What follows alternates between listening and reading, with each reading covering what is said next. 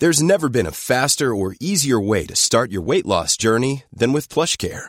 PlushCare accepts most insurance plans and gives you online access to board-certified physicians who can prescribe FDA-approved weight loss medications like Wegovy and Zepbound for those who qualify. Take charge of your health and speak with a board-certified physician about a weight loss plan that's right for you.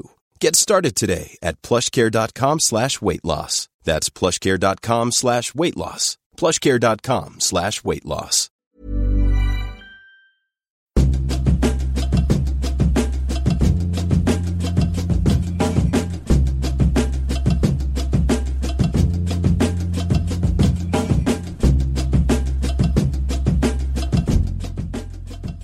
Welcome to the Raptors Over Everything podcast, presented by KFC. I'm your host, William Lou. I'm joined on this week's episode by the accountant, Assad. What to do, man? What to do?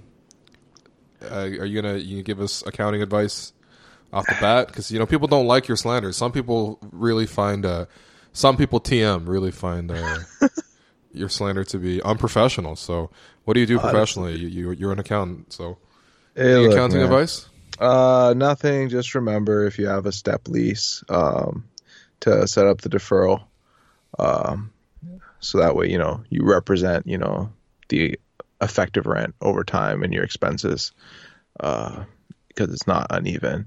Um, any rent-free periods you want to record as well. So, just something to be wary of. I got to say that the two major professions that listen to this podcast, as I've been informed, are accountants and lawyers. So I'm sure they uh, they were dying, dying at your little rents joke. Oh well, Um, if you want me to get into the new uh, whip rules for professionals. Okay. um, bringing them bringing whip into tax over five years on a deferred basis. Uh, I'm not getting into that. No, let's not get into that. Let's talk. Uh, let's talk Raptors. Uh, so we're recording this after the Raptors uh, smacked up the Pistons. I gotta say, man, honestly, this game should have been closer, but the Pistons are so bricks from three. Like it was bad watching a live. Yo, but, they're like, a goddamn pickup team. Like, there's nothing to say about Six them. They don't play defense. 35. Yo, they're legitimately like I, I, I like it's. They're basically the Cavs, where like Blake Griffin is like you've got this They're basically player. the Cavs. Yo, Blake Griffin like legitimately is still a good player, even though he can't shoot, even though he can't really do much. Like he still can do good things on the floor. Yeah, yeah. and he's just like you look around the floor and you've got Andre Drummond, where like in the the okay, first of all, the first play of the game, they don't know that who's guarding OG Anunoby. the first play of the game, How do you lose someone in transition the first play of the game? Never seen something like that before. and then Never like have. the third play of the game, they come down and literally all Siakam does is get a screen from Marc Gasol. Not even a Mm. fat, like not even a hard screen. He was literally it was just like a basic action to get like get the stuff spaced out at the beginning. They they call a switch. They're sitting on the switch, and Andre Drummond just lets Siakam walk right by him for an open dunk. I, I'm like, how how is this a team? Yo, what are they doing? It's not a serious club, man. Yeah. They couldn't win without Christian Wood. Bro, You know? he's their second best player. He was actually really good in this like three minutes before he got hurt. Um, hopefully Christian Wood is okay. Yeah, I mean, oh man, the Pistons. You know what? Honestly, we're kind of at a point in the season where we kind of know where the Raptors are. Like if they're playing a bu- like below a 500 team, no matter who's in the lineup, no matter what the circumstances are on the road, at home, wherever, like they're just gonna win. And it's, just, a, kind of it's a professionalism win, right? Like the Raptors is, are a yeah. professional team, so they're gonna win against these like complete jokes of franchise. Like you got dudes, like these aren't dudes who play basketball seriously. Like I don't care if they're in the NBA. Like yo, that that Yo, like, Tony is Snell. zero. There is zero like what do you call um not job satisfaction. What's the call? What's the word that I'm looking for? Um, like What pride. about, There's man? zero pride oh pride. Wow. professional pride. Like they just come out there just to get their stats and go home. In Tony Snell's case, it's like zero zero zero zero in 28 minutes. Like, yo, what are we doing here? Man, I I looked. I had to look it up, but apparently Luke Kennard averages 16 points a game, like 16 NBA points per game. NBA is so sad. If you're on a shit team, you can average 16. How points. is that possible? Man, there's like 15 guys on the Knicks that average 15 points a game. They lose by 30 I, I think he night. has like he might have like with the Raptors play the Pistons twice. now, I think he might have like eight points against the Raptors in two games, and the Raptors are playing like their worst defender on him. Worst is relative, obviously, but man, it's really sad. I think that's one like one of the bigger issues right now in the NBA is that they've made it either like a tank or it's like the teams that are tanking Mm. are the like the gap. There's no middle class in the NBA. That's No. the issue. Like the Raptors are closer to middle class than anything else, and they're No, they're like not. That's they're they got like, a sixty-five it, win percentage. There are 11 teams that have like 60% better win percentage. 11 Yeah. teams that are winning over 60% of their games. Like I think 9 or 10 of them are winning like 70% of the games. Yeah, And then the bottom like 10 teams are losing 70% of their games. there's like multiple teams in the NBA that are six and twenty-one. Bro, how, both conferences uh 7 7 and 8 seeds are like multiple games under 500. Yep. That's how bad like it's just like the top like the top 10 teams just hmm need to be in a different league. Like you need to like they need to honestly like one of one of the takes i had like a couple weeks ago was just like the nba like 30 teams is great whatever keep the same number of teams but you got to relegate. Oh just man, split it into two leagues. Screw it. That's how we're gonna keep Masai away from the Knicks. Is uh, relegation happens, and the Knicks are the first to go. yo the Knicks can't beat a g league team right now The Knicks are a G League team right now, They're man. garbage You're telling me Justin Anderson can't get over here and, and bonk uh, Marcus Morris on the head? Oh, I wouldn't. Yo, don't even diss Marcus Morris because like Marcus Morris is legitimately like the one NBA level quality guy on their team. Yo, RJ, RJ is doing some things. Come on, He's a man. rookie though. Like, yo, poor RJ, Yeah. man. Also, Yeah, seriously. shout out to RJ because like he's not gonna break the Knicks curse. You know the Knicks haven't signed a rookie to a contract after their original four years since like just I think it's some stupid like 2001. It was like Charlie Ward like- or some stupid like random person. Did they sign? Did they sign him on Shumpert No. or was that the Cavs? Cavs. They traded him. Oh, they shit. traded him. Yeah, on that's right. They have not signed Landry Fields any of their gone. rookies to a second contract in like 20 years or something ridiculous like that. And they trade all their picks too. Wow. Like, that's it's an inept franchise. I don't want to talk Huh. about the Knicks. I hate the Knicks. You can get me on record. I hate the Knicks. Wow. Sounding like Masai over here. Bruh. Um, yeah, I mean, yo, the, honestly, the league is just imbalanced or whatever. But you know, hey, look, listen, uh, I don't mind seeing the Raptors win. You know, I'm, I'm not that spoiled at this point. I'd still enjoy seeing the Raptors beat up on the Pistons. I thought, uh, you know, Pascal had a nice game. Kyle had a nice game. Kyle and Serge got into rhythm. Let's start with the positives because we'll talk about the negatives from that game because you know, uh, two key pieces go down. But um, Kyle and Serge finding the rhythm. Um, do you? What do you think it was with him? Was it just injury? I think it was You know, was anything else I think it was just ankle. Like I think in the first Yeah. game or two, or you saw with him, like he just wasn't like you saw his feet were a little sticky. Like when he'd Yeah. pop, like he was just not getting the extra half step on that like short roll. He was Mhm. like when he would catch and he would like jump up for the jumper, you could see his feet weren't set correctly or whatever. Um, and he just lacked a little bit of balance. You could see his foot would get down, like his like like his speed uh like like foot tap speed like where you tap your foot on the ground and go was Mm. it was just slow so you know and he said his ankle's getting better and you've seen it like results wise like that little over the shoulder hook shot that he had he was leaving it short now it's getting now it's money again um, Yeah. it also helps that he's playing crap teams that's a great way to get Oh, rhythm yeah. back but But hey, it is what it is. You know. honestly, like tonight, it was like I I basically said in the first quarter, Bro. I'm like Serge. I tweeted out, I'm like, yo, Serge should score 30 tonight because Andre Drummond does not know Yeah. how to guard a pick and roll. He doesn't know how to guard. He doesn't guard. He doesn't. Like I, He doesn't play Yo. defense. The only play he had was Pascal tried to dunk on him with two hands, and he's like, "All right, I, he, I better he jump stopped two dunks by fouling people that went uncalled. It's just nuts. Yeah, I- bro, that foul on Terrence Davis got me hot, man. Because you can't you can't be killing Terrence Davis on every little tic tac foul and then not call him getting smacked across the arm. My favorite man. thing was before the smack across the arm is that he was also pushing him with his other arm. Yeah, the hip. what- It's and like, he could have just got back on defense. You know, he's like, pretty man, fast for a big guy, but he just doesn't try. Like, how are you that in shape and also that out of shape? How is his motor worse than mine? Like, yo, Marc Gasol's beating you down the court. Do you have no shame? No, seriously, man. No, he's really just Hassan Whiteside with iCarly. Whew. Yeah. And, and, you know, it's cool. The, the numbers are huge, and he's going to get a big contract out of it. But, like, man. Oh yeah, Charlotte's Anyway. love to pay him, man. I can't wait till him and Devonte Graham are running a pick and roll. Oh, you tell you know Charlotte would love love to get him, man. That that Drummond Biyombo combo. That's they're Honestly, I gonna think dominate I honestly I think that's the one thing they have to kick out of the All Star game is voting in guys like Andre Drummond, voting in guys Yeah. like like yo like. I, But, yo, I if love- it's not like, Drummond, yo, what I kind of like- bigs you want, man? Young. I legitimately like Trae Young, but Yeah. your team is getting smacked by like 20 points. They gave up 143 points to the Knicks. I don't care if you had 40 Yeah. points in that game, man. Like those aren't meaningful points. no, not at all. bro. You're just But it's fun- it's shots, fun watching and him, Then the efficiency numbers aren't exactly there either. So I'm just like, Yeah. yo, why why are we like gratifying this? I mean, you know, some people think uh, you got to give them a reason to tune in. All the bad teams play 82 games too, and they got to sell Like tickets. Andre so- gonna be like a what a four time All Star now this year, a five time All Star, something. That's kind of disgusting, That's really. disgusting. Kyle's, like Kyle's a five-time All-Star. Like, come on, man, that's not fair. That's that's not equal. You know what I mean?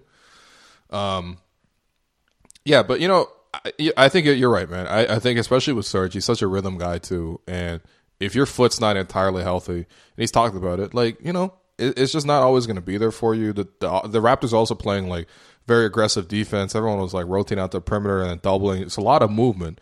And again, if if you're if you got bad wheels, then I don't really. and the ankle and the ankle injury is like one that's so common in basketball. Like you know, like Yeah, you can, yeah. like you can start playing on it like after a Mm-hmm. week or two, but you're not going to get your rhythm back until like a month after or two months after potentially. Like we saw Yeah. last two three years with JV. He'd get off to a hot start. He'd have an ankle injury. He'd be back a couple weeks later, but it would take like a month, a month and a half before you'd see him clicking again. Yeah. pick and roll. Same thing. And in the meantime, everyone's slandering him Yeah. about his defense. which hey, that's fair. Uh, then you got Fred at the beginning of this season. He starts off Yeah. fire, turns his ankle off on a cameraman, and Mm-hmm, it was like for like six to seven games, he just didn't have any rhythm. Efficiency was low. Yeah. Efficiency was low, and then you know that the that ankle strengthens up again. You can start doing things a little bit better, and boom, you're back. Yeah. So the ankle injuries, I'm always like, yo, you just like once a guy goes down with an ankle, it's like, all right, you just gotta live with it. Mm-hmm. As long as the shots are coming like in good process. Like usually against bad teams, the biggest thing to see is is their good process, and as long as it's good process, who really cares? Mm-hmm. So I was always bullish on Kyle and Serge. I was like, yo, it's good process. It's just like Yeah. it's lack of fitness right now. Yeah, for sure. And Kyle, I mean, you know, I mean, I don't know, man. Honestly, Kyle plays banged up so much that it's hard to tell when he's fully fit. But like, I'm not worried about Kyle really. Um, he's been really good, and sometimes, and some games he's been like misfiring uh, and, and a little bit out of control. But I think in the last couple games, especially when Pascal can just be the number one guy, Kyle can really just settle into that playmaker role that he got so comfortable in last year. Last two years, really, but Which is his especially last best year. role. Like really That's like his best role, yeah. But you need someone to be the number one guy because there's games like that Philly game. Pascal didn't really want it. He wasn't. Well, not even didn't want it. He just wasn't impacting the game the way you would expect the number one guy to be. Yep. And so you, and then you know, Kyle's like, all right, I got to step up and I got to do Kyle ball. And it's like, yeah, Kyle ball works, but not against like the best teams in the NBA. So, and the thing but is this is a healthier balance. like Kyle again, like if his shot's not working, he's still going to be a plus player on the floor, and that's Oh, really all you Oh, really yeah. care about, right? Like he's always you're going to get defense out of him. Um, you're going to get great floor game out of him. Um, Yep. And teams always have to guard him because he makes him guard him. Even if you're leaving him for the shot, he keeps forcing the drives, and Mm-hmm, he keeps probing. So he keeps being a threat on the floor, uh, which is always great. Like that's you need to have a guy who's a floor game. And then the games where his shot is working, then you have that game like that first game against Milwaukee. He went freaking nuts. He almost got us back into winning percentage of that game if Yeah, anybody yeah. could hit a shot, right? Um, same with I think the game against Boston where everybody was cold and it was just him and Pascal going off. Uh, That's that's basically what you should get from Kyle. Like Kyle's barometer, like his Kyle's floor is always going to be a positive player. Mm-hmm. So that's all you really need to expect from him is like, all right, bring that for 35 minutes, and then everybody else around him has to be the efficiency markers, right? Yeah. Unfortunately, uh, Marc and Norm Powell have gone down. Uh, this Piston game was honestly it was a real sloppy game. Like Derrick Rose hit his head hard twice. Um, you know, Christian Wood got hurt. There were four technicals, and then of course Marc Gasol. I mean, the Gasol thing is just like he just looked kind of old. You know, that's a, that's that's a washed injury if I've ever seen one. Honestly, just, I personally just I running personally and then you pulled your hamstring. I blame the, the Detroit arena because like uh, like you could just What? tell from the broad, broadcast that the arena was cold. There were Oh, not okay. there were not enough bodies in there. They didn't sell enough tickets to turn up the heat. It was clearly cold. Dudes were not warmed up. Like even the Raptors social media team was just taking pictures and posting them. They weren't even looking for good photos because it was too cold Hmm. to keep their hands out of their mittens. sure, yeah. Legit and like like yo, Well, there's only like two thousand people in that arena. That's how you pull a hamstring, and you could tell because the refs did not want any part of this game. They wanted to show Uh-huh. up, cash a check, and go home because they were not calling fouls for the first like half of the game. yeah, Where it's just like I'm pretty sure someone just got smacked across the head on both teams Yeah. in consecutive plays, and bro. not a single the ma- whistle. Blake Griffin went down a couple of times, and I'm like, dude, this is a star player in his home building. Like, he's not getting a call. Like, all right. But then sometimes they will call like ticky tack shit. Like for like four straight possessions, they're like, oh, that's a cold, that's a grab. I was like, that's just basketball, man. Like you could call that every play. But they clearly wanted to get out of that game as fast as possible because any argument they just teed it up. They're like, "Yo, tee it up. I don't want to hear any talk. Yeah. I don't want to delay this game too much more, so we're just going to tee it up real quick and keep going. Uh, Which is, I think, what you end up having. You get these crappy injuries come out of one of these type of games where it's like nobody's taking it seriously. And this is why I think like this is this is the thing. This is what happens when you play unprofessional teams. Like the game gets sloppy. Yeah. Nobody really is focusing every possession or dialed in every possession because it only takes like three possessions to build up a lead Yep. because you're getting layups and guys get hurt and it's unfortunate. Um, Mm-hmm. And on the Raptors case, they probably should have put this game away a lot earlier and had their bench guys playing the entire game. Yeah. But that's true. The offense went kind of cold for a while. yeah, Raps only had like 16 points, I think, in the fourth quarter or whatever. But uh, yeah, I mean, the Marc thing, whatever, man. It's just an old man running in transition again, and I want a three fast break, and he pulled a hamstring. Like he pulled a right. hamstring jogging. Man, he wasn't running. Let's not say running. that's true. I was, yeah. So uh, hopefully he's okay. But you know, he's played a ton of basketball recently uh, in the last year or so, two championships, obviously. So you know, uh, if Marc misses some time, honestly, it wouldn't be too surprising. Hopefully, it doesn't though, because he's been like just really important to the team. And he's had a great December. I think it like his He has, December yeah. has been shooting like a. He, this was uh, coming into He's this scoring in the post again. coming man. into this game. He was six six of his last seven games. He was shooting over Mm-hmm. 50 percent inside the arc, yeah, which is like amazing. And I think his Yeah. December stats, he was shooting like 48 percent from the field, 40 percent from three. Um, Mm-hmm. which hey, like that's normal Marc Gasol stats, right? Like, or actually better than normal Marc Gasol stats. So, Mm-hmm. like, he really did seem like he was finally rounded into like shape and rounded. He was getting up the floor in time to actually be part of the play, which is nice. It's like he swallowed a swallowed a wheel and became a wheel Kirby, as opposed to just a regular Kirby walking up and down the floor. Um, Norm Powell, he also got hurt late in the game. Uh, Blake Griffin set a screen. I thought it was a legal screen. Yeah, it's just a tough play. Uh, Norm runs right into him, and he's had an injury to his left shoulder before.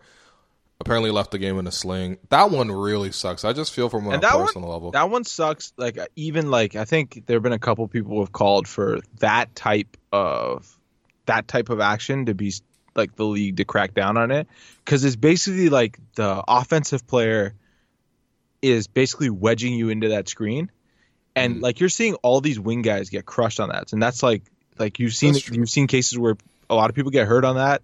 Not even hurt. There's a lot of concussions that happen in those situations just because you have a lot of head to head contact too. Yeah. Uh, it's just it's a really dangerous play, and with like the amount of screens that are set on the wings now, you just have these massive bodies just crushing these guards, right? That's true. Uh, but that one, I mean, at the same bang, time, bang. though, it Like, was still a legal game, play. It's a legal play. Yeah, yeah. and it's just like ouch. That, yeesh.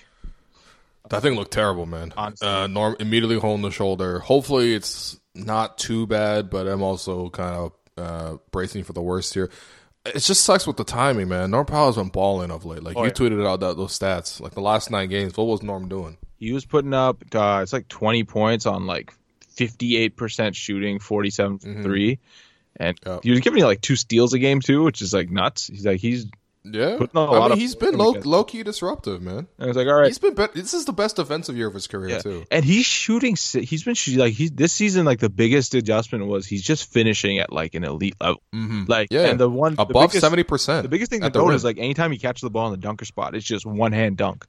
Like Mm, anytime yeah. he goes down the baseline, he's been one hand dunking that straight up. Yeah. Like no reverse layup, no none of that nonsense, just straight dunking. And that's probably the only thing I'm worried about with the shoulder injury is that he'll get a little bit flakier on the finishes Yeah. because it's his left shoulder, so it shouldn't like shot wise, it probably shouldn't affect too much. But my worry would be if he has some time off and he comes back and his shoulder feels weak, that that Mm. finishing might be a little weaker. But he's done a really good job being like a direct line attacker. Um, and just like his decision making on choosing when to attack has been a lot better in just like catch and go situations. So yeah. sucks. And he's- it sucks. It really sucks, man. And he's found a really nice rhythm with the starting lineup. So nice to the point where Nick was even talking seriously and in depth about how he's going to change the starting lineup. You know what I mean? Like the idea was once Fred came back, all of a sudden you had three guards in two spots between Kyle, Norm, and Fred.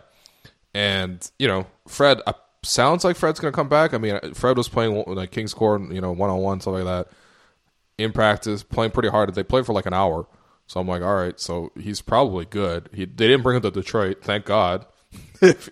Definitely don't want him coming back in a game like this. You know, who knows what would happen out there. Um, you know, it's it's way better to bring him back in a game uh, against uh, the Wizards, who who played literally zero defense. The Wizards are a hilarious team. They they have actually played no defense whatsoever this year. Um, but yeah, I mean, you know, it, it was a concern, and honestly, I didn't think it was that much of a question because I, I know how much Nurse admires Fred, and I know how much Kyle Lowry could be a pain in the ass, and also Kyle shouldn't come off the bench, man. Like Kyle's too good to come off the bench. Let's be real. We just saw tonight. Yeah, the man had a triple double. I think um, it's just stupid conversation. Like I, I like this idea that's that. Norm. I didn't think Norm was actually going to be in the starting lineup. Period. So I, could, I couldn't believe thing, Nick like, actually entertained it like- for that much. Like my thing is like people are like, oh, clearly Norm plays better with the starters, and yeah, like there's historical context to it, but like just looking at this season, I don't think you can like look at the sample from this season and say, oh, he's just better as a starter because like his starts have come because of dudes being injured, and like his like a lot of the bench times he came off the bench were games that were either very early in the season when they didn't have really understood how they're going to play with the bench or had figured out what their Mhm. system was going to be. yeah. Uh, and then you know, like he has a couple spot games coming off the bench. He just has some bad shooting games every so and so. Like a lot of his bad games, just oh, he had a bad shooting game. Um, so like today was like, a bad shooting game. I- like he didn't really play well with the starters today. and I don't personally believe. I honestly, I just can't buy it. Just the way he plays, I don't buy that he would be any worse with a bench unit versus a starting unit if you have both Kyle and Fred back. Because if you have, think if you have it's like a ball Kyle movement Fred kind of thing? it might be a ball movement thing, but if like if you actually have a fully healthy team and you have Kyle and Fred available, he's always going to be on the court with a point guard, That's true. right? And like you're talking about mixed lineups, like you're always going to have potentially like Marc Gasol out there playing. I think mixed mixed units with the bench. Um, you're gonna have Kyle Lowry playing in mixed units with the bench, and Norm's role, like the way one of the biggest things that we saw in the last couple of months was after he got called out, Mhm. he just became much more direct with attacking Yeah, and much more fearless with his shot. Yeah. which is that I don't think that has anything to do with him starting or coming off the bench. I just don't buy it. yeah. Like from a player quality standpoint, whether you want to balance it, balance the roster better, I don't think it matters. Your closing unit is still going to probably have Fred VanVleet in it. Yeah. Um, and depending on who's hot, you either have Norm or you have OG, right? Depending on what you need. Mhm. Um, it's a non-problem to me, and I don't think like people Yeah. saying bench Kyle. That's the dumbest thing I've heard. Bench No, Kyle man. for Fred. benching Kyle, Why? man. Why? Why No. would you not play? Like you want to play your five best players as many minutes as you can. Kyle Lowry is Yes. like a top three player on this team at the Yeah. worst. And even though Norm is playing really well and he's hot right now, like objectively speaking, Fred is just a better player than Norm. Yeah, and like, Like, I don't even think that's a question. He's better for, on both ends of the floor. You want your Like, Norm just scores. and your best players on the court. Like Norm gives you one added benefit of just giving you someone who can attack the rim, but Fred's a better Yeah. shooter than him, a better decision maker than him, and like. People are like, oh, well, Fred and Kyle haven't played that well together this season. Um, well, first of all, they've barely been healthy, and like historically, they've always played well together. Yeah, Like, we a got a much- sample size going back last year, bro. They beat the they beat the fucking Warriors with that lineup, man. like I get it, whatever. They had Quinn Cook out there, you know what I mean? Like it's different, but still, it's There's the 20 Warriors, teams man. in the league that start Quinn Cook. So Yeah, I mean, essentially. You're telling me Jeff Teague isn't just Quinn Cook? yeah, Yeah. Um, yeah, I I thought it was a non-issue altogether. To be honest, um, I honestly I also looked at it from the perspective of like not that this is how you should manage your team because you should manage your team to win, whatever. But there is a consideration of the fact that Norm is under contract multiple years. He's not going anywhere. He's gonna be here in Toronto, or the Raptors gonna trade him. That's it. Those are the only two possibilities. Whereas Kyle is like a franchise icon, like literally the most important Raptor of all time in terms of how much he contributed to wins.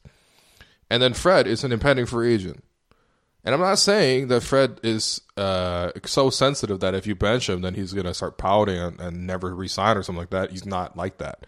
He's obviously a man of high character. But at the same time, if you were just looking at it from like a HR perspective, I'd probably look to keep Kyle and Fred happier than I would with Norm because there's more incentive. Norm is under contract. There's nothing he's going to do. it's not He's even just that. there. Those. They're both better players than Norm. and they're both better. Like, I don't understand. But you know what? People get really hung up on this thing about like, oh, you can't have two six foot guys out there. Norm is six four. It's better defensively, and I just I don't But get Fred's it, man. Like, have you watched Fred? That's what I'm saying. Have you watched Fred play defense? you have one of the most elite What? like point guard defenders, like wi- plain and simple, just defenders on the court. Like He when you Steph have Curry. Fred and Kyle on the court, like sure you're short. You might have some, re- and they're not even bad rebounders. What- Norm is worse. They're a worse rebounder than both of them. Norm is the classic twenty four one and three guy. Yeah, like it feels very like I know anecdotally you'd be like, oh yeah, six four guy, he's bigger. You put Mhm, yeah, yeah. and he does more athletic things. But like, I think when you actually look at it, like Fred and Ky- Fred and Kyle are just play a better game than Norm does. So I don't think this. It's a ridiculous. I Yeah, I don't And also the mixed lineups thing, man. Like Norm's going to play plenty of minutes as the two guard. Even if he came out the bench, he was still going to play thirty. also like why would you maximize Norm over maximizing Kyle or Fred? Don't you want It your best eh. players to be maximized first, and Yeah. then your role players? Yeah, yeah. Well, anyway, it's uh, it's sort of a issue down the line anyway because Powell is now out, and again, it just really sucks, man. We're not gonna have a healthy really team the until after the trade life. deadline anyway, so it doesn't matter. It's just like last year, and then they'll win the title again Yeah. out of nowhere. um, speaking of winning the title, the Raptors. So okay, a lot of these games people I've already seen. Like whatever, we know they're going to beat under 500 teams. The issue right now is their performance against over 500 teams. And you look at it, they have a great win against the Lakers. As Yeah. one of four teams to beat the Lakers this year. Uh, they had a great win against the Sixers.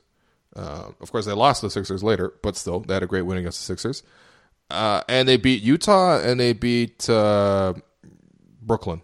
But other than that, they're you know they have eight losses. All eight of their losses this year have come against uh, top eight or pretty much top ten teams in the NBA, and it, it is a little bit concerning. So I I'll think just the ask ones you, the ones that are more why? concerning to me are the ones where it's like again, it comes down to process, right? Like like Mm. if you're talking about the game against Miami, they Yeah. could not hit a shot. They got a lot No, of good shots no. and they could not hit one. So that one I'm not but they also kind of played like process, ass in that game. Yeah, no, I'm not gonna lie, they, didn't kind of played play like, like garbage. That's fair. But like they also missed a ton of shots. And I'm like, all right, I can live with that loss, right? And they went to overtime. So I'm not going to complain about that. Like when you're Mm-hmm. Sure. playing a top team, you expect it to be a close game. It's going to be competitive. If you're expecting the Raptors, like, oh, they're not they're not a good team unless they're blowing out all the top teams in the league. It's just not Nobody blows out all the top teams Nobody in the does. league, man. Literally, It's not the Shaq and the Kobe stats. Lakers. There's not a single team in the league that's blowing out the top team in the league. Even the Bucks No. have trouble against the top teams in the league, and they are the top team in the league. The So- Lakers squeak by like by like five points against teams like the Hawks. Like, Yeah, and it's like so that's why I'm like I don't terribly care that much. I look kind of at the process. The one thing that's obvious, the Raptors since they don't have like that A plus guy, like they don't have that mm-hmm. apex superstar, they need to be healthy. yeah, Like if you're not like they're gonna beat these teams with depth of quality, right?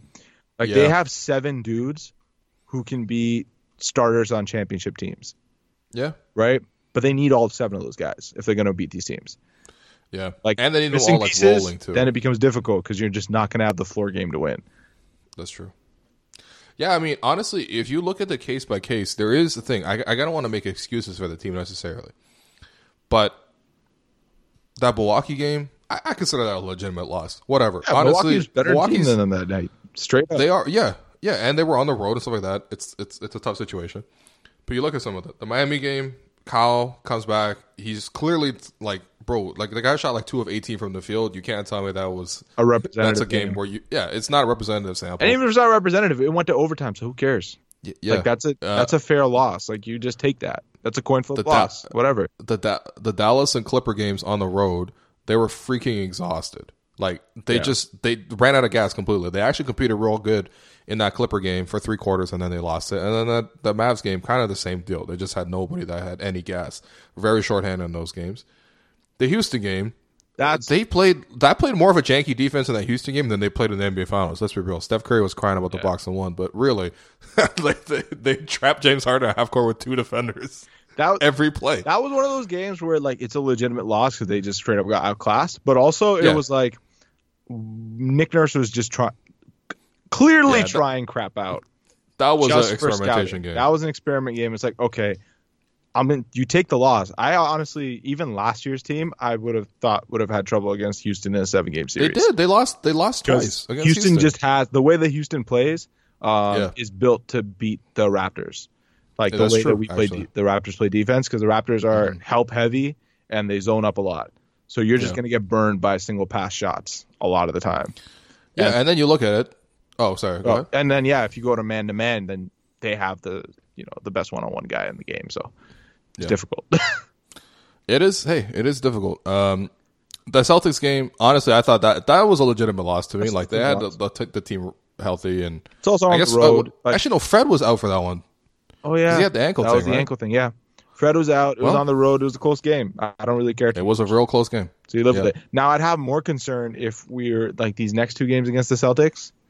If Mm. we get completely dominated, But I don't know. Are we gonna have? Are we gonna have Marc? I mean, like Yeah. even Norm. Like, are we gonna have Norm? You know, you know, you never know. I want to I want to see what the records over teams versus 500 really means. Because the thing is, there's only 10 of them, and they're so far over 500. Where like Yeah. losing to any of them is Mhm. not like a giant X on your chest, No, especially if it's on the road or with difficult circumstances. right? And the thing is, it's like there are just so few representative games left in the regular season that are really going to matter playoff wise. I think all Mhm. it really comes down to is let's just see how the guys are performing. The one thing that does concern me is Pascal against winning teams has just not had a good game. The only like Yeah. legitimately good game he's had against a winning team was the first Boston game where he went off from three. Oh no, the Sixer game. No, he didn't. He didn't have No, a terribly great game that game. What? Like he had The the, 25 dunk to points? finish it. He had And he had that and one over Yeah, I on know. over to. He go struggled most of that game. Like I, I'm not going to say he didn't struggle that game. I think he shot under 50 percent that game as well. I mean, he shoots under fifty percent a lot. Yeah, let's be real. a- a look. Well, it's like it's night and day. It's like against 20 teams in the league, he shoots like 55 to 60 percent. And then against like Yeah, the top 10, he shoots 40. yeah. Well, I mean, that's the concern. That's a concern. And that's you know, where that's the top where the teams. concerns come in, right? So that's really all it is. I think defensively, I've never been less concerned about a Raptor team. Mm. Yeah, they know what to do, Yeah. So especially if they're not screwing around. They they know what to do. So I'm not too worried about concern. Honestly, I just think the playoffs are going to be ridiculously fun this year, and I think we're at a point in the league where it's so even in terms of like there just isn't enough difference between teams, where one team losing to another in a seven game series is just like oh they're garbage, Yeah, right? That's Unless true. the Raptors win, in which case I will be here to say that every single Oh, one of those yeah. teams is complete garbage. buddy. Listen, Slender Pod's gonna happen. um, last thing before we go to break and then take some Twitter questions. Do you okay? So one of my concerns is if we're gonna be honest about the whole thing. One of the reasons why we're losing against these above 500 teams, you know, even putting aside all the factors that are extenuating factors, is that you don't have like that Kawhi level superstar Yep. who can sort of just change the momentum of a game. Not even a Kawhi level superstar, but even the way Jimmy Butler changed the momentum of that Heat game. Yep. Right? You don't have that. Pascal's not on that level yet. But can Pascal get to that level this year? Is that realistic in your mind? And if so, what does he need to kind of do? What else does he need to add to the game? Because right now, he's taken a leap. He's expanded his production, but it doesn't always necessarily translate against the best teams. Yeah, I want to see how he comes out after the All Star break, because that's usually when like the games start ma- mattering a little bit less, so you can start working on your game and kind of start reading things, and you understand how teams have scouted you. Mm.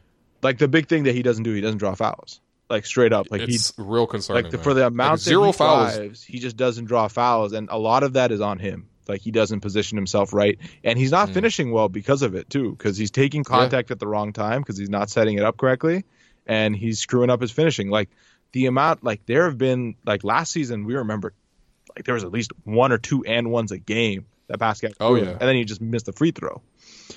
But this season, it's like you don't even get an and one. Like he'll just get fouled, and it's like, man, how are, why are you bricking these same layups? And Mm-hmm. a lot of that's kind of positioning because he's attacking from a face up rather than off of a cut or whatever it might be. Yeah.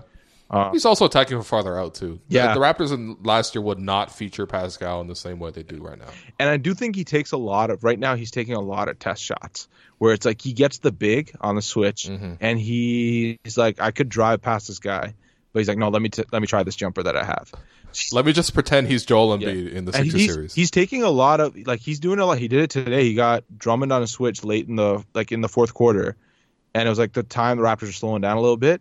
And he just settled for a jumper when I thought he could easily have attacked because he had like 16 seconds on the shot clock, 14 seconds on the shot clock, yeah. and it was those are straight up the jumpers where he's just trying it out. Where he's like, okay. Mm-hmm. And the one thing I find that's a little weird with him is his his shot consistency is really it's it it confuses It's me. strange. Where he'll Yeah, be, it's strange. he'll be hitting threes but missing mid ranges by a lot, or he'll be like nailing like fadeaways and not be able to like like his like the variance in his misses and his makes, Mm-hmm. like in how they look. I mean, the shot is still a little strange though. Like even when you watch it in practice and stuff, like it's not. He's not money in a way where like I got to watch a lot of Kawhi warming up, for example. Like that guy's money, like automatic. Like he's gonna make that jumper every single time. Contested doesn't really matter. Everything's consistent. The footwork, the way he's going up and down, everything is steady. With Pascal, there's a, there's kind of a lot of moving parts. You know, like that footwork's a little weird. Like uh, that guy B dot A dot on uh, YouTube, the shot impersonator. Uh, he did a Pascal episode, and he really highlighted the fact that Pascal basically does the stanky leg when he shoots the jumper, which I think is hilarious. Um, but it's true, and I think honestly, the inconsistent footwork and the way he's launching the shot is not always the same. Yeah. you know what I mean. So And I do think the one positive that we've seen the last few games is his catch and shoot from all over the floor is Mm. yeah, money. money now. His catch Yeah. and shoot, whether it's from the top of the key or the corners, is money. So whenever Mm-hmm. he needs to get going, like today we saw it, he wasn't hitting anything for like a while in that third quarter, and Mm-hmm. then Kyle basically Kyle got him set up in the corner, would run um, a high pick and roll with Serge, um, help defender would come over, Serge throws the Mm-hmm. Serge pass, somehow got two Serge makes the extra pass. Yeah, and Serge is hitting that pass. Okay, great. Yeah. Um, and he's hitting that shot, and I think he had one catch and shoot where he was literally coming off of a curl, basically. And Yeah, yeah. as soon as he caught it, he just went up. It was at the wing. The, That was against wing. Kevin Love. yeah, and it And was then like- Kevin Love yelled at his teammates Yeah. and balled his fists and walked up the floor. Yo, shout out Kevin Love, man. Uh, honestly, him and him and Blake Griffin having like basically the same careers is. Oh man, remember all those debates? Remember the Who's the best power Whoa, forward? The Marcus their- remember Aldridge, their Kevin lockout, Love, in the lockout when they started doing YouTube videos together. they had a Jenga commercial. no? I don't remember that. Oh, it's like it was like That was a weird year. They man. had- NBA players had too much time ad- on their hands. You got to Google it because it's hilarious. Basically, they went into an empty court and Uh-huh. they were playing Jenga, and the Jenga What? tower was set up like at mid quarter at the free throw line. It's Uh-huh. like Blake Griffin like dunking a Jenga piece onto the top. And then, like Kevin Love taking like a bank shot off the backboard onto the Jenga tower, and I'm like, Mm-hmm. this is really weird because like Blake Griffin does highlights and Kevin Love does bank shots. I mean, now they both do bank shots. Yo, shout out! I, I want to say I don't want to slander too much because Blake Griffin had one of the nicest passes I saw in today's game. It was like early in the first half. Yeah. Caught it, um, like elbow extended on the left side, and Yeah. he, you know, he gets the gets into the triple threat or whatever. Has the ball over his head, one hand no look pass to the opposite wing because Norm was looking the wrong direction to Luke Kennard for a three. yeah, I screen capped that. Yep. Um, it was a very nice pass, but also Norm completely looking like 180 degrees the wrong way while Kennard has the ball in his hands is, is hilarious. My, my favorite part is he's not even looking at the ball. So he's not even ball watching. He's just not. He's looking at the opposite rim. He's just not cognizant, man. His mind's wandering. Like, damn, Oh. that was me in Chinese school. I was like, I don't care about any of this. Anyway, uh, let's take a quick break. When we come back, uh, we will take some of your Twitter questions.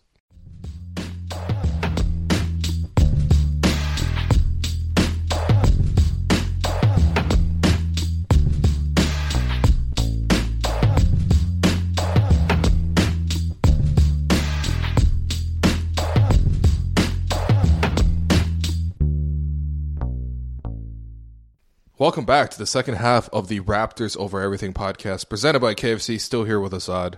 We are going to take Twitter questions, uh, but first, Assad, you and I, along with uh, our boy Sahal and uh, Drew, who we have not mentioned on the podcast before, um, we're going to play on the Raptors Republic three on three tournament, January nineteenth. Are you ready, man? How, how's your how what, what's how are you feeling about the tournament? Because last year you and Drew kind of carried us. I'm not gonna lie. Bro, I'll be honest. I'm like 15 pounds heavier than I was last year. so All it's gonna be a little messy. Um, we'll see how it goes. I don't really mind. I have like I've I've kind of settled into settled into like what I can do on the floor. I think in a four on four tournament, just come. It's three on three, right? Three on three. Yeah, yeah, three on three. Three on three tournament, it's okay as long as like you get floor balance. So as long as they're Sure. not trapping you too hard, as long as Woodley doesn't, you know, take out my knee and like my knee Oh, and my wow. ankle in the first play. Wow, expose him. Sean Woodley, Yo. Michael, M- Matthew Dellavedova. Him and Surge, him and Surge just pinned me on a drive. Mm-hmm. Dirty play. We lost that game by one. Anyways, no, I expect we go and win Yeah. our blogger bracket easily this season. I was gonna say, man, you- like I see the stat lines. I'm a little concerned. I'm not gonna lie. I do, I do scout you personally. Yeah. Um, you know, I do see the stat lines, but I have to remember that it's one thing to go like one of seven against you know good players in Milton, and it's another thing to go, you know, like I mean, Well, honestly, it's I expect court. you to hit every jumper like- over Blake Murphy. Like, it's more just like yo, full court five on five, having to play Yeah, point yeah, yeah. guard and being trapped That's- at half court consistently the entire tough. game. A lot harder. That's tough. Like even like my three Wow. Mm-hmm. ball catch and shoot, I'm good right now. Off the dribbles a little weak. I'll be honest. Um, Okay. I'm not getting from the three point line to the rim very easy right now, but we'll see how it goes. I don't I don't All expect to be in trouble. The thing is, the extra weight's great because if I catch you in the post, it's a bucket automatic. Oh, buddy, I look forward to uh, you and Blake going at it once again. It's a damn shame what's going to happen to Blake Murphy. Oh yeah, It's a damn shame. And then you know, uh, Drew, three point shooter, young Steph man, Brown Steph Curry. Brown, Steph Curry. Steph, real Curry, bro. Uh, Wow. Come out. That that's great, man. Just shoot from forty and see how it goes. Yeah. Uh, Yo, he had games where he gave us like 13 points, and you know the, the final score was like and 19 like to I'm not lying. Like Groove, Drew is like a legitimate stereotypical Brown man. Like he works for Oracle. I'm pretty sure he does NetSuite stuff. He does NetSuite implementations by day and shoots 40 foot threes by night. Yeah. So yeah, don't don't underestimate the chubby little five foot six dude. Okay. He may waddle. go. he may waddle like Yo, a bro, he's taller than five six, man. He's like give him like five eight. Allow the man. He's like five eight. Don't don't him. But plus shoes like five nine. You know, plus shoes. He's a Fred VanVleet, six feet tall. bro. Did he smoke before or after the tournament last year? Both.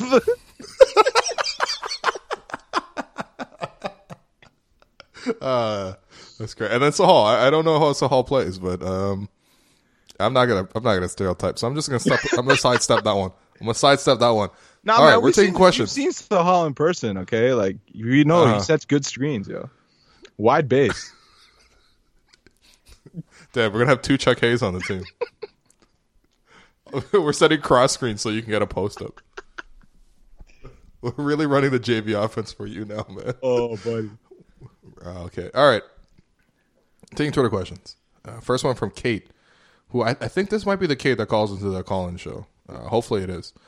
Uh, and if it is, please confirm so I can follow back. But uh, yeah, Fred. So Kate asks, Fred has started appearing in absolutely lit fits on the sidelines, rivaling even Will Lou fits. Wow, that's that's a high bar. Uh, Fred is also appearing shortly in Surge's new Mafuzi style YouTube show premiering tomorrow. Uh, coincidence? Do you think? Do you like Fred's fits on the sidelines? Yo, he got an Amex. Fred- he got an Amex deal, man. He's dressed like an exec. He really does dress like, you know, He looks Someone like an who would be in agent the on the sideline, man. He looks like Kyle's agent half the time when they're talking. wow. legitimately, Fred's just like Fred's in his business attire because you know he, Mm-hmm. he's practicing for his day job. Honestly, like yo, you saw Fred VanVleet. He's like five foot nine. He's like your classic American Express executive man. Fred VanVleet's like showing up at your door, being like, "You've been approved for a two thousand dollar credit limit increase. Do you accept?" And you're like, "Uh, I don't know." Twenty thousand dollar Uh, loan, no questions asked. Forty percent interest APR. Yo. oh god. Fred the scammer. I can't wait, man. That's the contract he's going to sign. um yeah, I mean, th- my favorite fit actually on the sidelines um has been Matt Thomas wearing like and I don't want you to like you can't really make fun of people that make like a million dollars like uh I don't make a million dollars, nothing close to it, but it is funny to see, relatively speaking, like that he's on shopping one hand, from the International Clothiers boys section. Yo, I'm telling you, man. Getting- like Ser- he's Serge Ibaka spending like ninety nine suits, buy one get two free. yo. I'm seriously. He's really like honestly at home. I'm expecting him to like draped head to toe in Ecko gear, like like honestly. My man, favorite thing like, is just like a V-neck with a blazer on top. It's like, yep, this is business. that's how I dressed when I had to be professional in the NBA Finals. There's pictures of me doing that. Black T-shirt and then like a jacket Honestly, off I the respect rack it, man. from H and M. If this is his only NBA contract, like, yo, you stretch the No, no, four million and make it your like ten years worth of salary, man. You got to do it. No, he's gonna go to EuroLeague. He'll be all right. He'll be making euros. It'll be good. Yeah, And, you worst know, case the- scenario, you know, the Alex Spanish teams help you not pay. man. That's Alex true. working the phones already. Uh, honestly, Alex dresses better than uh, Matt Thomas. It's not close, actually. Oh, Yeah, yeah. So that that's my Matt Thomas is uh all all H and M fits is is probably my favorite man because he's even down to the pants. Like he doesn't even like splash for like nice pants. It's just you know skinny chinos H and M twenty nine dollars. Like that's that's what he's rocking to every game.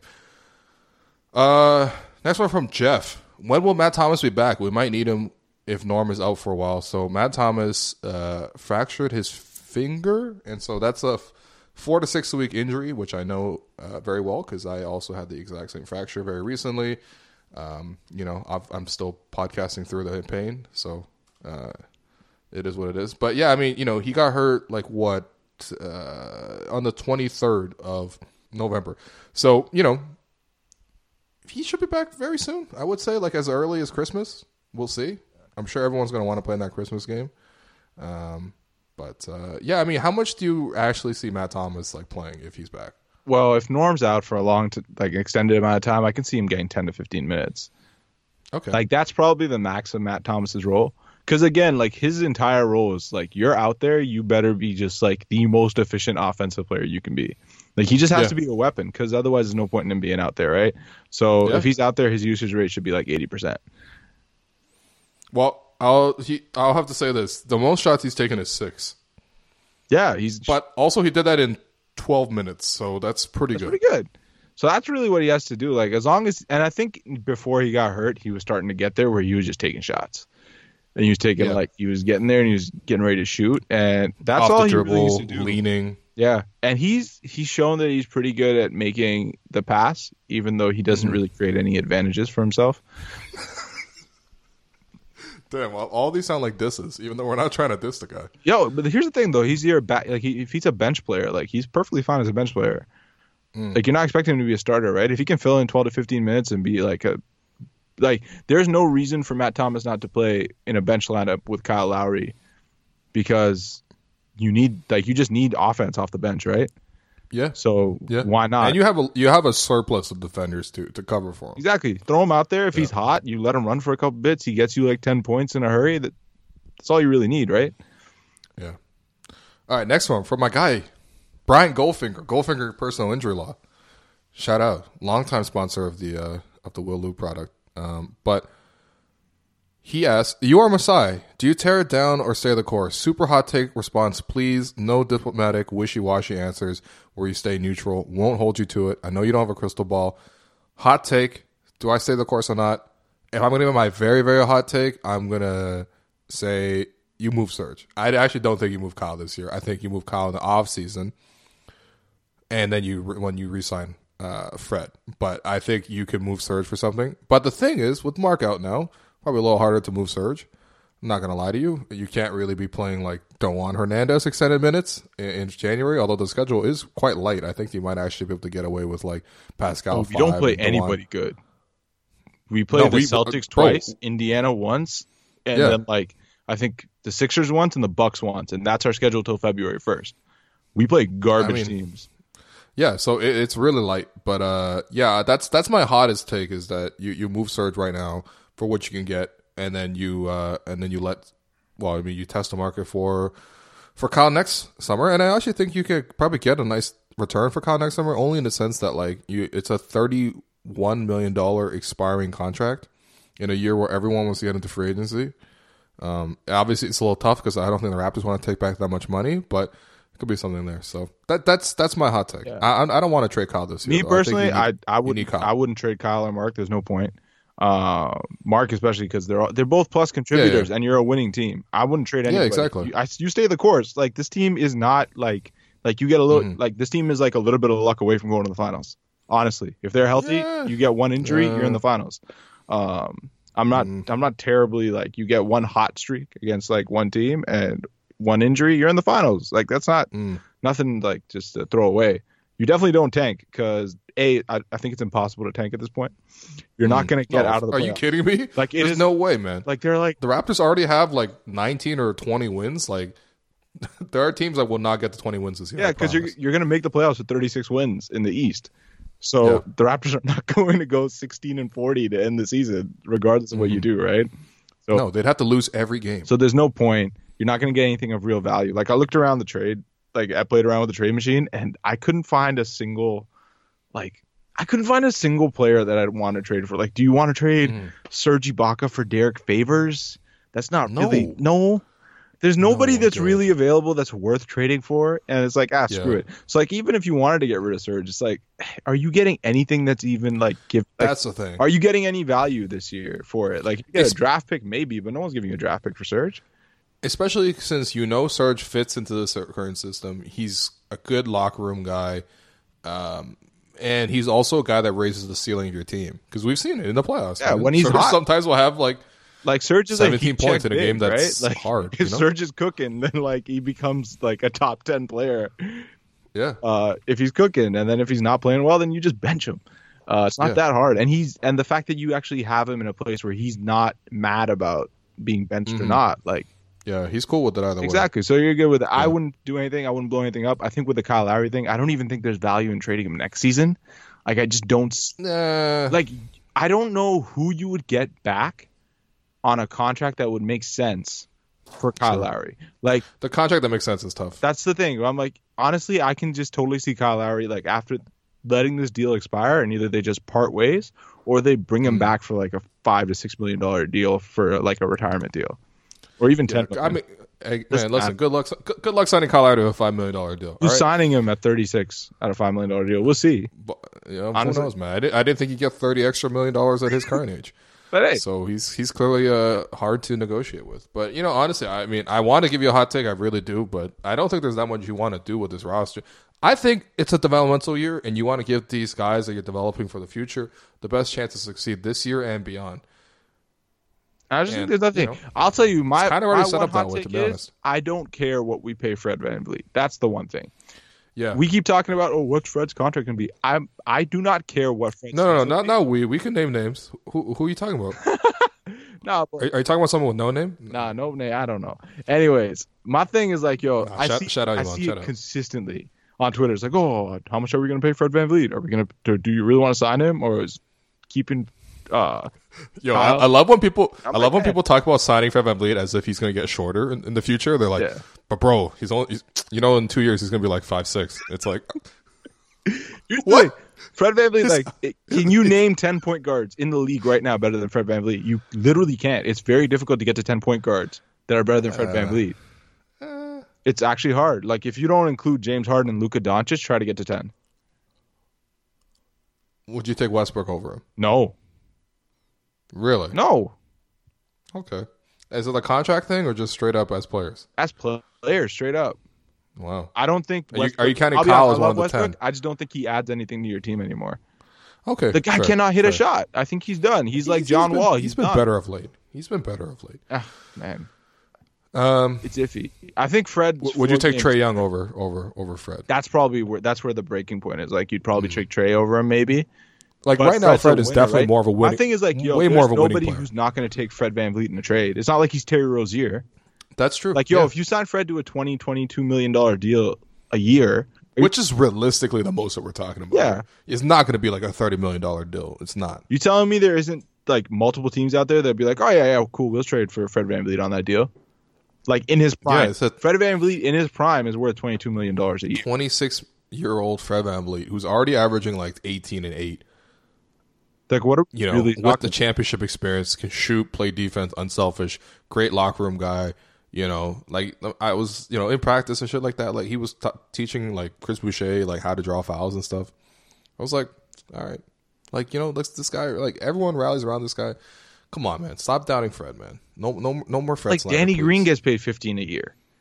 Yeah, Seth Curry's getting paid ten a year, right? 10, 12 a year. yeah. Like this is what the market is for him, and you pay him, and he's tradable. And the biggest thing is Yeah. like, yo, people are like, oh, what about Giannis in 2021? First of all, we know Fred You can do First it. of all, we know Fred can play on a championship team. like Yeah. we already know this. And the second thing second is all- like he's tradable. Guess what? One of the biggest What do you think- Malcolm Brogdon has a player option for the 21-22 season, I believe. not trading for Malcolm Brogdon, man. Relax. Hey, no, he's in Indiana. Malcolm Brogdon's He's like in 86 Indiana. years old already. He's in Indiana. He says he's not going to resign. Indiana's like, all right, we'll trade him. Fred lives where? Rockford? Guess where Rockford is in the middle of? Milwaukee, Indiana, Chicago. You think you can't find a All right. trade to one of those three teams for Fred VanVleet? You think you can't sign and trade for Malcolm Brogdon with Fred No, VanVleet going back out? I just think in the Giannis presentation, you show him the highlight clips of Fred Van VanVleet hitting seven threes, and you're like, "You want to play with him?" and then Fred's like, "Yo, I'm right here, man. I'm still on the team." Like, I think it's more of a sell to have Fred on the team, and also you can manage the cap. You can move Norm if you want to. Although I would also very much like to show Giannis a highlight pack of Norman Powell from 2017 and be like, "You see these bums you've been playing with since time." And also, Um, people concerned about Fred being like, oh, he's going to get a big paycheck from somewhere else. First of all, Fred VanVleet in Toronto has maximized every single um, advertising opportunity he's gotten. He's not going to get those same opportunities once he goes stateside, just because There not ain't a no shoeless. Joes in New York City. Yeah, dude. Canadian Tire is not gonna. Is there? There's no Canadian Tire equivalent that's gonna be giving him money. Can- Canadian Tire's not giving him ASMR money. Amex is not giving him money, man. Like if he's stateside. Yeah, that's true. Um, shout out to the Amex travel card, by the way. Great, great, great points on that one. Yo, I got their cash back card, man. I love it.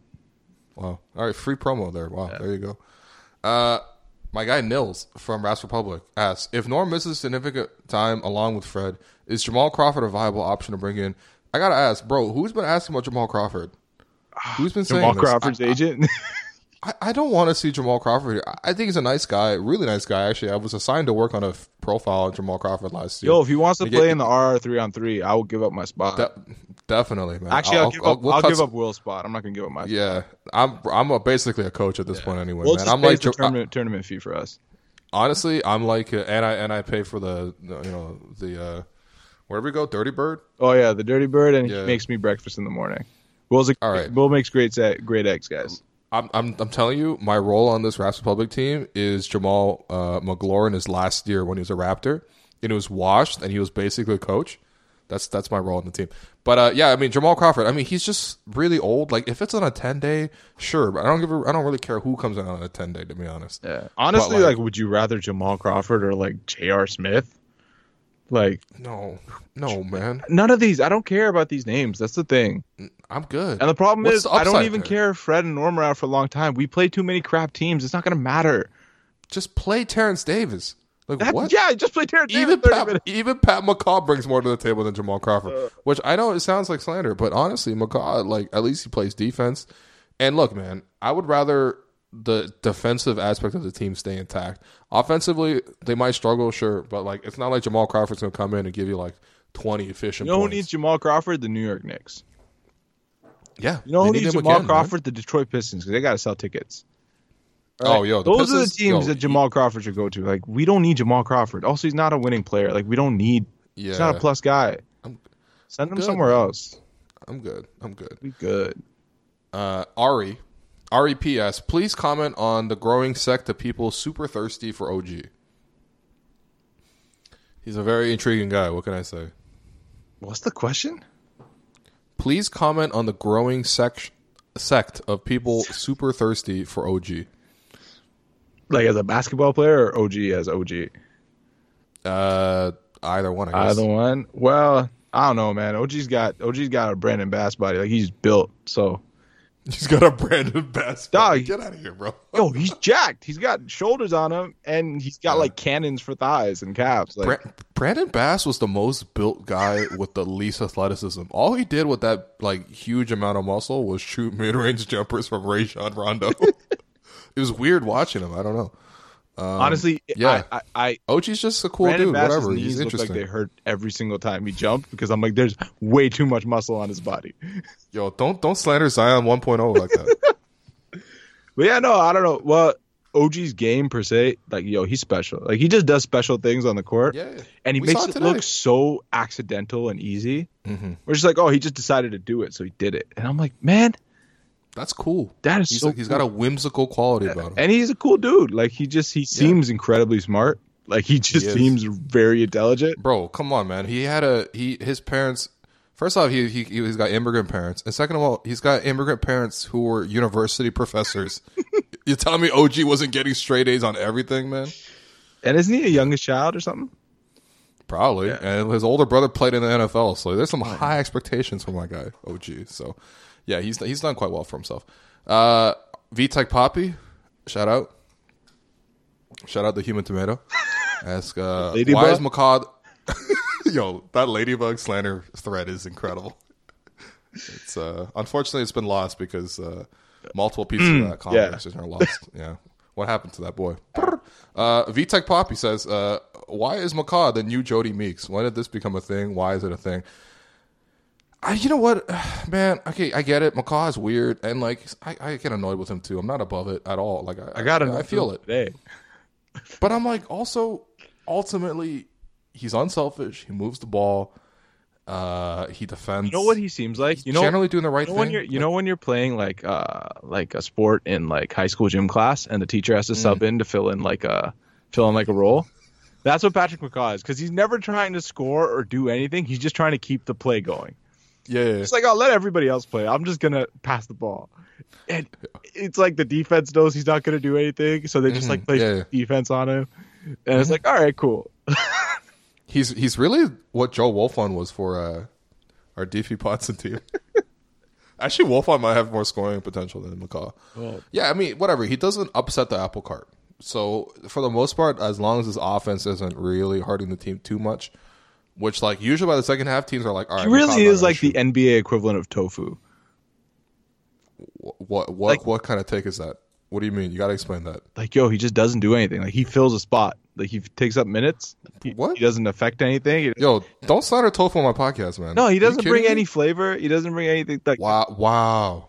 tofu at his core has no flavor. Wow! Okay, all right, fair, Right? but like you got to season st- it. Yeah, But like the But tofu tofu's itself delicious. is nothing. Okay, all right. We're gonna move on from this, man. Uh-huh. This is gonna jeopardize our team relationship.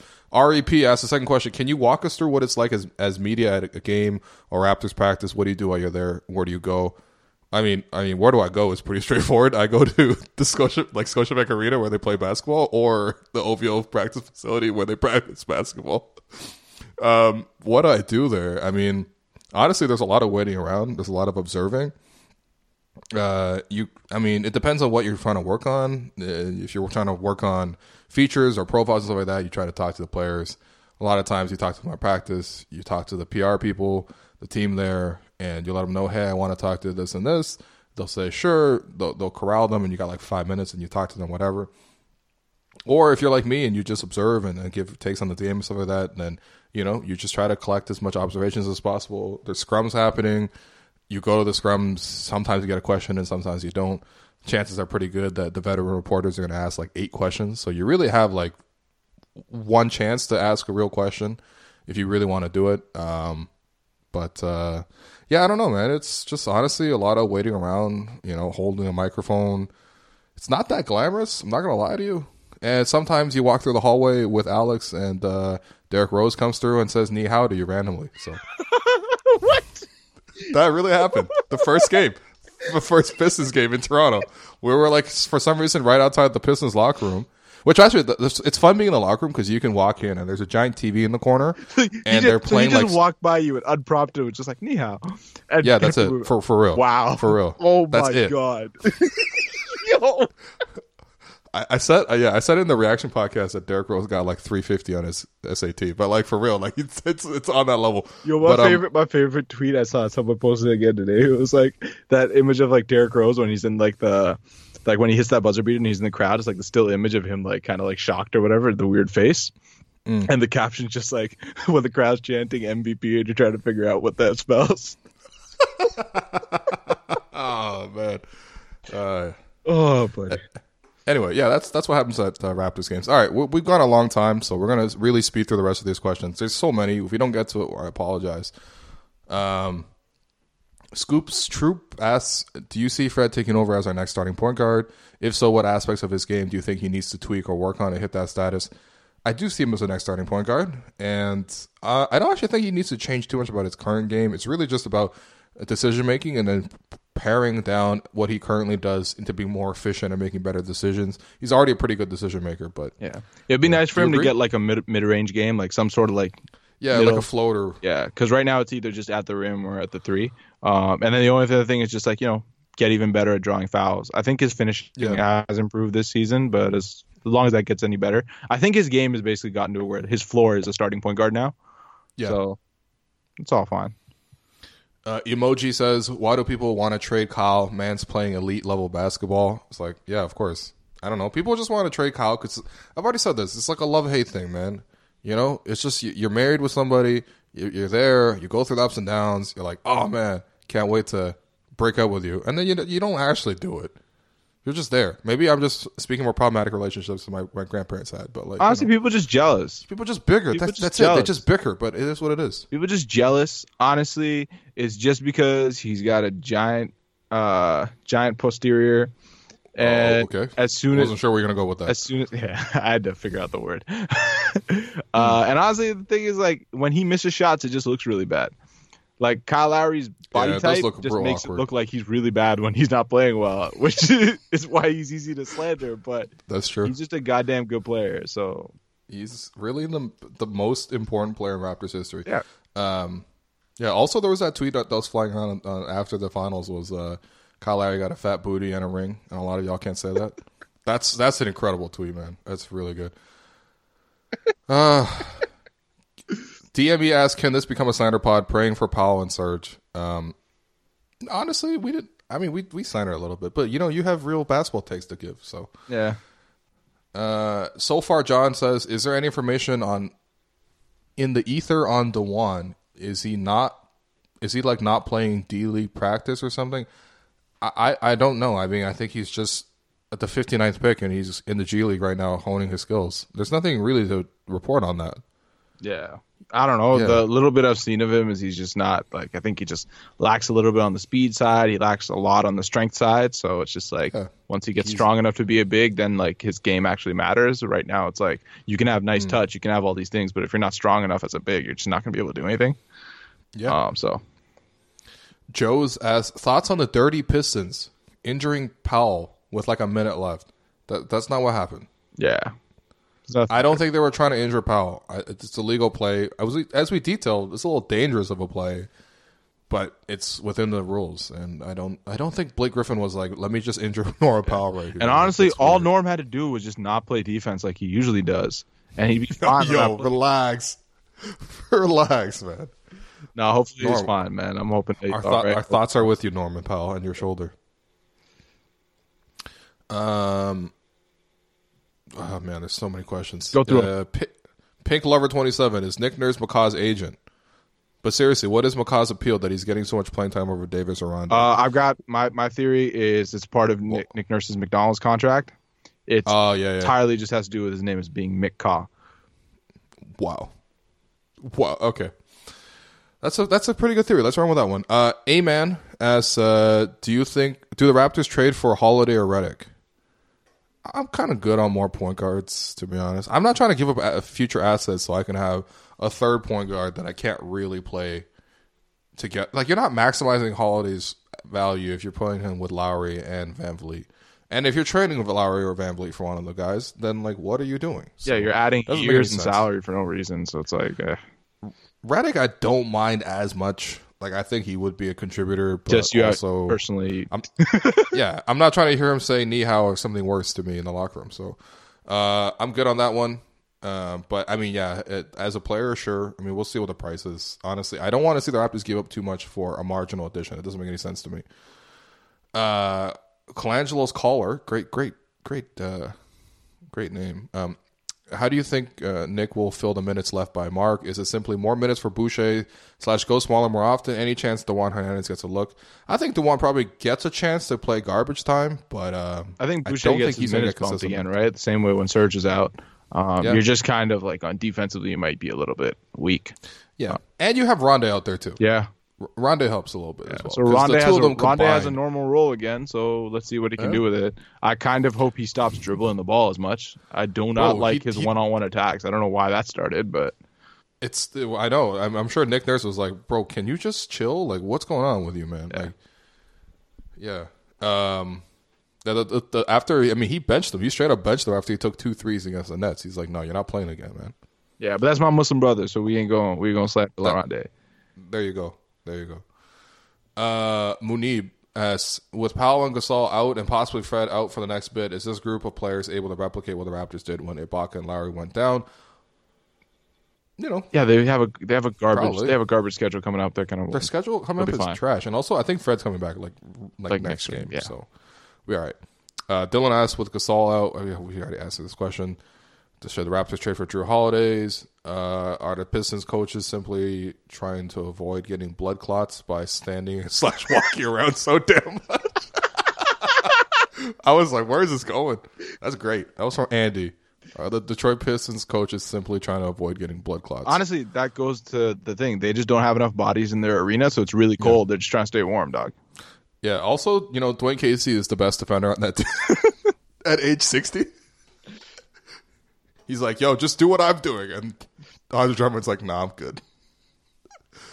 Uh, Lace Sports says, "Did you see Ibaka's documentary? Anything is possible." How much did it make you love the fact that A, Ibaka plays for the Raptors, and B, Ibaka won his first championship with the Toronto Raptors? I have not seen it yet. I will see it. Um, you know, all, honestly, Ibaka's story is just incredible all around. And I'm sure, I, I think the documentary is about this past year where he took the, you know, trophy back home to Congo, to Brazzaville, and he went to the restaurant that he used to beg for food at outside of. And um, Ibaka's whole story is insane, man. Like, just just think about where he came from in terms of the circumstances. Uh, it was a civil war was going on. I'm pretty sure. Well, I don't want to speculate on this, but you know, it was he was separated from his parents due to political issues and also health issues. He had to like fend for himself on the streets, and he had to like literally beg for money and stuff like that, and beg for food. And somehow he goes from that to playing overseas, and then coming to the NBA, being a prominent player, going through heartbreak, getting traded multiple times, and then becoming a champion and playing a big role in them becoming a champion. Like, come on, man. This and now he's like one of the most stylish players in the NBA, if not the most stylish, and making all these videos and like a better YouTuber than most YouTubers out there. Like, Yeah, and honestly, all these years you've heard like all these NBA players also like just call him like, oh, he's a fake tough guy and all this other nonsense. They No, always bro. go at him, this and it's just like, man, shut up. in like, the middle of a Matt civil Barnes and who the hell is Kendrick Perkins, man? Honestly, yeah, sit down, yo. Serge a real one. yeah. real and he choked out Marquese Chriss that one time. It was great.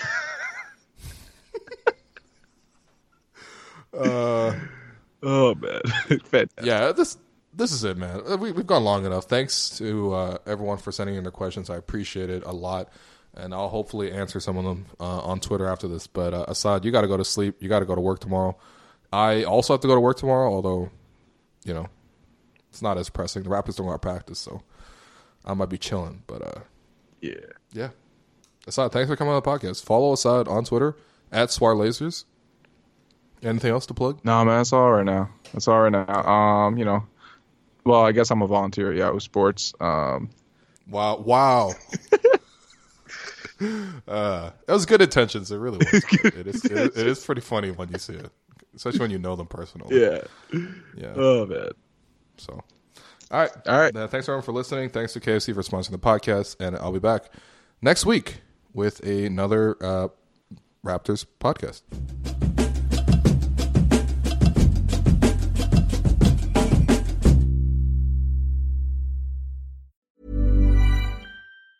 There's never been a faster or easier way to start your weight loss journey than with PlushCare. PlushCare accepts most insurance plans and gives you online access to board-certified physicians who can prescribe FDA-approved weight loss medications like Wegovy and Zepbound for those who qualify. Take charge of your health and speak with a board-certified physician about a weight loss plan that's right for you. Get started today at plushcare.com slash weight loss. That's plushcare.com slash weight loss. plushcare.com slash weight loss. When it comes to your finances, you think you've done it all. You've saved, you've researched, and you've invested all that you can. Now it's time to take those investments to the next level by using the brand behind every great investor, Yahoo Finance. As America's number one finance destination, Yahoo Finance has everything you need, whether you're a seasoned trader or just dipping your toes into the market. Join the millions of investors who trust Yahoo Finance to guide them on their financial journey. For comprehensive financial news and analysis, visit yahoofinance.com, the number one financial destination, yahoofinance.com.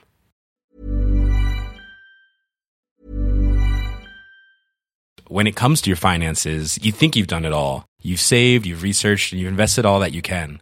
Now it's time to take those investments to the next level by using the brand behind every great investor, Yahoo Finance. As America's number one finance destination, Yahoo Finance has everything you need, whether you're a seasoned trader or just dipping your toes into the market. Join the millions of investors who trust Yahoo Finance to guide them on their financial journey. For comprehensive financial news and analysis, visit yahoofinance.com, the number one financial destination, yahoofinance.com.